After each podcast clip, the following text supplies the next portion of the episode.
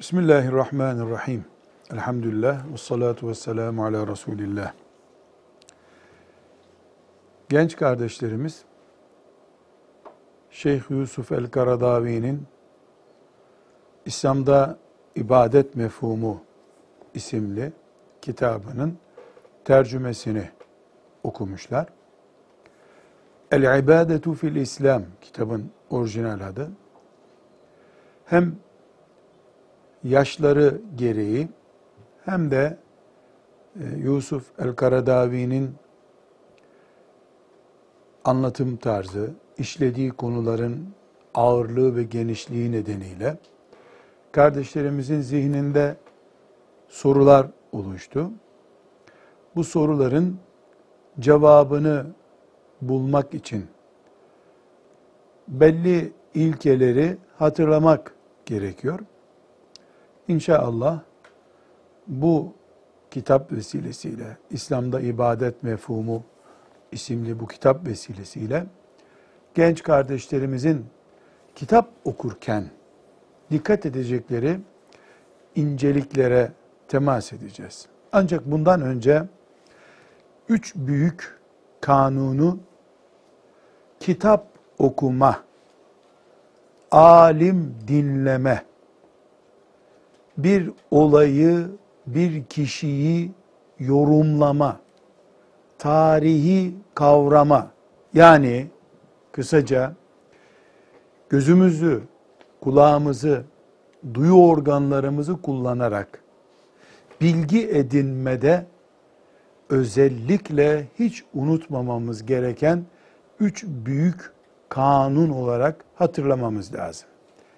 Kanun bir, Allah'tan başka kemal sıfatı olan kimse yoktur.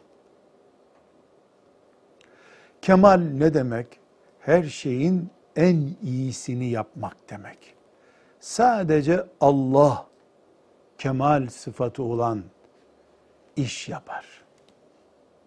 Bunun dışında ne kadar översek övelim, ne kadar beğenirsek beğenelim, hiç kimsenin kemal sıfatı yoktur. Eksikiz. Peygamberler de Cebrail aleyhisselam onların yanında bulunduğu için hatalı iş yapmıyorlardı. İnsan olarak onlar da kemal sıfatına sahip değildiler. Bu kitabı okurken biz Kur'an okurken ki duygularımızın değiştiği birinci noktamız bu noktadır. Kur'an kemali olan Allah'ın kitabıdır. İslam'da ibadet mefhumu kitabı ise beşerden Yusuf Karadavi'nin kitabıdır. Kim olursa olsun. Bu kurala İmam Şafii de dahildir. Herhangi bir kitabı aldığımız zaman Allah'ın kitabındaki kemal yapıyı yani her şeyin en iyisini söylemiş olma garantisini bir kitapta arayamayız. Bu birinci kanun. İkinci kanun sadece Resulullah sallallahu aleyhi ve sellem masumdur. Masum ne demek? Hata yapmaz. Doğru yapar demek. Resulullah sallallahu aleyhi ve sellemin dışında ashab-ı kiramda başta olmak üzere herkes insan ve yanılabilir kabiliyette yaratılmıştır. Dolayısıyla Resulullah sallallahu aleyhi ve sellemin sözlerinin bulunduğu bir hadis kitabını okurken ki güvenimiz, herhangi bir alimin kendi görüşlerini aktardığı kitabını okurken ki yanılmazlık garantisini taşımaz. Resulullah sallallahu aleyhi ve sellem'den okurken yanılmaz bir peygamber okuyoruz. Yusuf el-Karadavi'den veya filanca değerli alimden okurken çok değerli şeyler ama yanılma garantisi olmayan görüşler okuyoruz. Üç, hepimiz için geçerli, alim için de, cahil için de geçerli bir kural. Beşer hatalı iş yapmaya uygun bir mahluktur. Bütün beşer, Adem'in bütün çocukları hatakardır diyor Efendimiz sallallahu aleyhi ve sellem. Hata yapabilir. Bu hata yapabilirlik alim için de geçerlidir.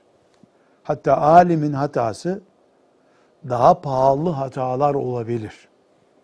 Neden?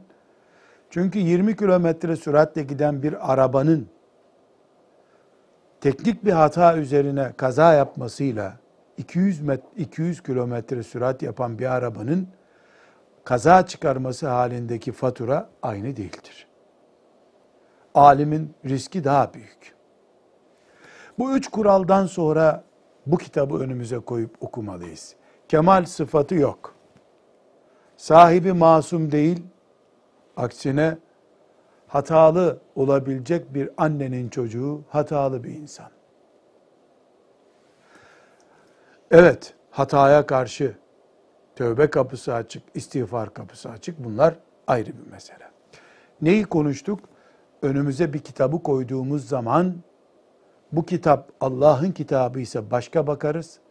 Peygamber aleyhisselamın hadislerinden müteşekkil bir kitapsa başka bakarız. Herhangi bir alemin kitabıysa başka bakarız. Kur'an okur gibi bir kitabımız yoktur okumak için. Kanunumuz bu. Şimdi İslam'da ibadet mefhumunu eksen alarak herhangi bir alimin kitabını okuma tarzına gelmeliyiz. Ben ilim talebesi olarak bir alimin kitabına bir kütüphaneye baktığım gibi bakmalıyım. Büyük bir kütüphaneye girdiğimizi düşünelim. Bu kütüphanede benim okumam gereken üç tane, beş tane kitap vardır. Okumaya vakit bulamayacağım, okusam da anlayamayacağım üç bin, beş bin tane kitap vardır. Ama bu kütüphaneye benim ihtiyacım olduğu için muhakkak girmek zorundayım. Yusuf el-Karadavi 90 yaşına gelmiş. İlimle bir 80 senesi geçmiş. 80 sene ilimle geçmiş. Kur'an'la yoğrulmuş, sünnetle yoğrulmuş, fiilen cihatla içli dışlı olmuş, vatandaşlıktan kovulmuş, sürgünler yemiş alim bir insan. O Süleymaniye Kütüphanesi gibi büyük bir kütüphanedir. Her ne kadar burada İslam'da ibadet mefhumu diye bir konuyu anlatıyor olsa da o, onun anlattığı şeylerin çapı bir kütüphane çapındadır. Ben yüzde yüz bu kitabı algılayacak, hazmedecek durumda olsaydım ben de Karadavi olurdum zaten. 13 yaşındayken bu kitabı ben okusam, bundan belki yüzde birdir istifade oranım. 18 yaşında kültürüm ilerlediğinde okusam yüzde beşe çıkar. 40 yaşında okusam yüzde otuz olur. 60 yaşında kitap yazmış biri olarak bu kitabı okusam, bu rakam yüzde yetmişleri bulur. Karadavi gibi olduğum zaman bile yüzde yüz bunu alamayabilirim ben zihnime. Neden? Karadavi kendi çapında farklı biri, ben kendi çapımda farklı biriyim. Domates konservesini kaşıklayıp yer gibi kitap kaşıklanık yenmez. Muhakkak benim çapıma göredir alacağım şey. Midene atsam bile onu, mide bir kısmını tepecek, tortu olarak dışarı atacaktır. Hazmedemeyecektir onu. Dolayısıyla bir alimin kitabını bir kütüphane gibi görmek zorundayız. Nasıl ben kütüphaneye mesela buradaki kütüphaneye geliyorum, aradığım kitabı buluyorum, alıp onu okuyorum. Her ne kadar bütün kütüphaneyi taradıysam da benimle ilgili olacağını düşündüğüm, bilmeyi istediğim bir meselenin kitabını alıp okudum.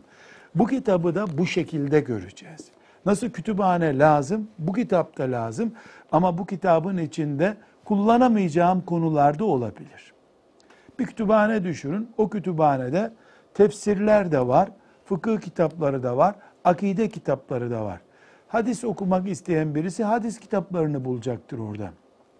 Tefsir okumak isteyen tefsir kitaplarını bulacak ama ben tefsir kitabı istiyordum bu geri kalanları atın buradan diyecek hali yok herhalde. Öbür günde öbürleri lazım olacaktır ona.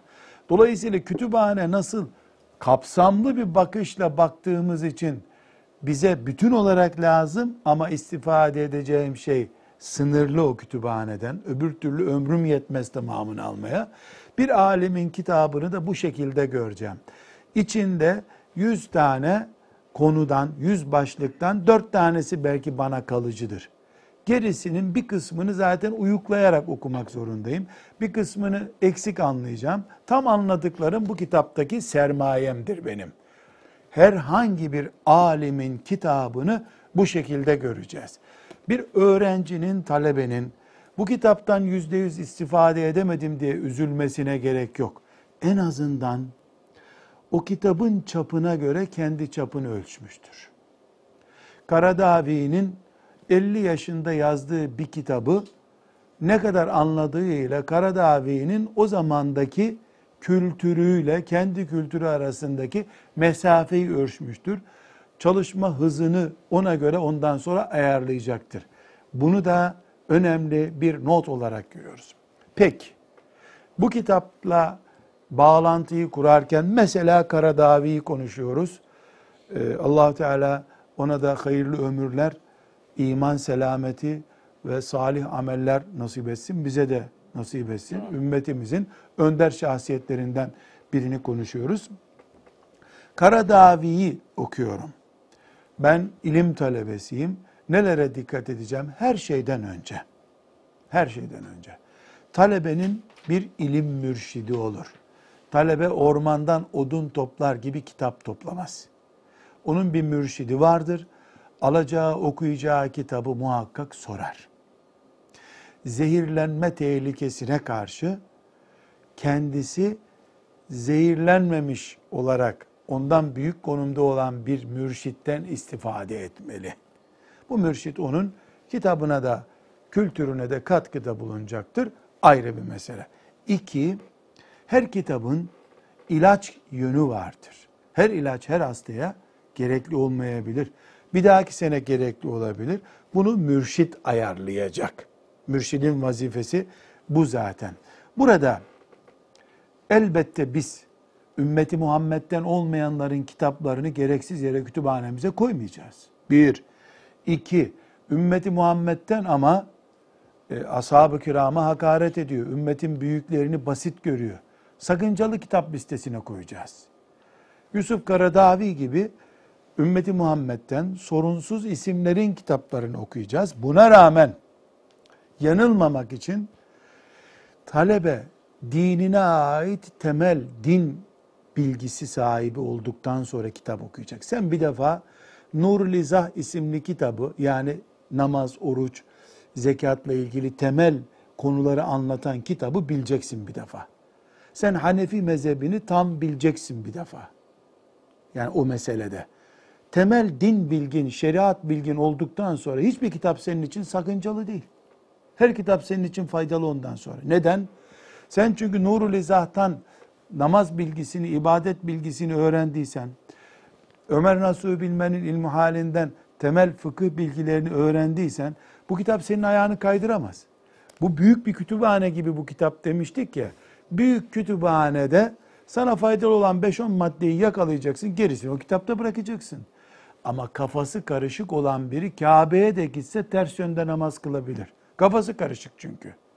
Yönü belli olan ise binlerce kilometre öteden de olsa Kabe'yi bulur. Kıblesi bellidir. Bunun için talebe kardeşlerimiz kitaplardan istifade ederken kendi temel kültürleri üzerine koyacaklar bunu. Kur'an bilgisinde, hadis bilgisinde alim değil ama sahih hadis ne demek, zayıf hadis ne demek bunu bilecek. Bukhari ile İbn Mace arasında fark olduğunu bilecek. Ondan sonra kolay kolay onun ayağı kaymaz, beyni karışmaz Allah'ın izniyle. Bu kitaba gelelim şimdi. İslam'da ibadet mefhumu. Bu kitap bir ilmuhal kitabı değildir. Şimdi bu ayrıntılardan sonra kitabımızı ele alıyoruz. Burada abdestin önemini anlatmaz. abdestin hayata nasıl yansıması gerektiğini anlatır. Bu ilmihal kitabı değil çünkü. İbadeti kulluk olarak anlamaya yönelik bir kitaptır. Mesela bu kitapta çorap giyen bir Müslüman çorabının üzerine mesedebilir mi diye bir başlık bulunur. Burada çoraba veya ayakkabıya, bota, çizmeye mesetmek onu anlatmak değildir derdi.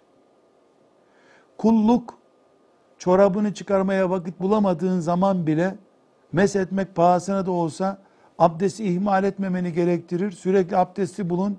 Yeter ki abdestsiz kalma, namazsız kalma şuuru vermek için ümmeti Muhammed'in en uç köşelerinden bizim fıkıh kitaplarımızda bulunmayan bir örneği getirip namaz kılmamaktansa ya çorabının üstüne, çizmenin üstüne nere mesedeceksen et yeter ki namazı bırakma şuuru vermek için sana o örneği gösterir.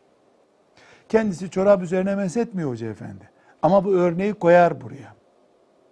Bu örneği koyar. Bunun gibi onlarca örnekle karşılaşırız. Zihni bulanık olan, temel fıkhını, Hanefi fıkhını öğrenmemiş olanlar buraya takılır kalırlar. Bu sayf 400 sayfalık bir kitaptan 4 tane meseleye takılır kalır. Vay dünyada bu varmış der. Dünyada bu varmış derken o alması gereken asıl şeyi bırakıp uçta bucakta kalmış bir konserve kutusuna takılmış kalır. Bu sebeple kitap okurken temel bilgimiz olursa, biz kendi ibadetimizi, abdestimizi biliyorsak, bu kitap o bilgimizin üzerine cila olur, yağ olur. Şirinlik katar. Bilmiyorsak, kitabın rengine göre, kalınlığına göre hediye edildiği için okumaya kalkarsak kitabı ya da bir mürşitsiz, bir hocasız okumaya kalkarsak kaş yaparken göz çıkarmış oluruz. Kitap nasıl okunmalıya şöyle kısaca bir değinmiş olduk. Buna da Yusuf el Karadavi hocamızın sellemehullah İslam'da ibadet mefhumlu mefhumu isimli kitabı vesile oldu. Allah hocamıza hayırlı bereketli ömürler ihsan etsin. Tekrar dua ederiz.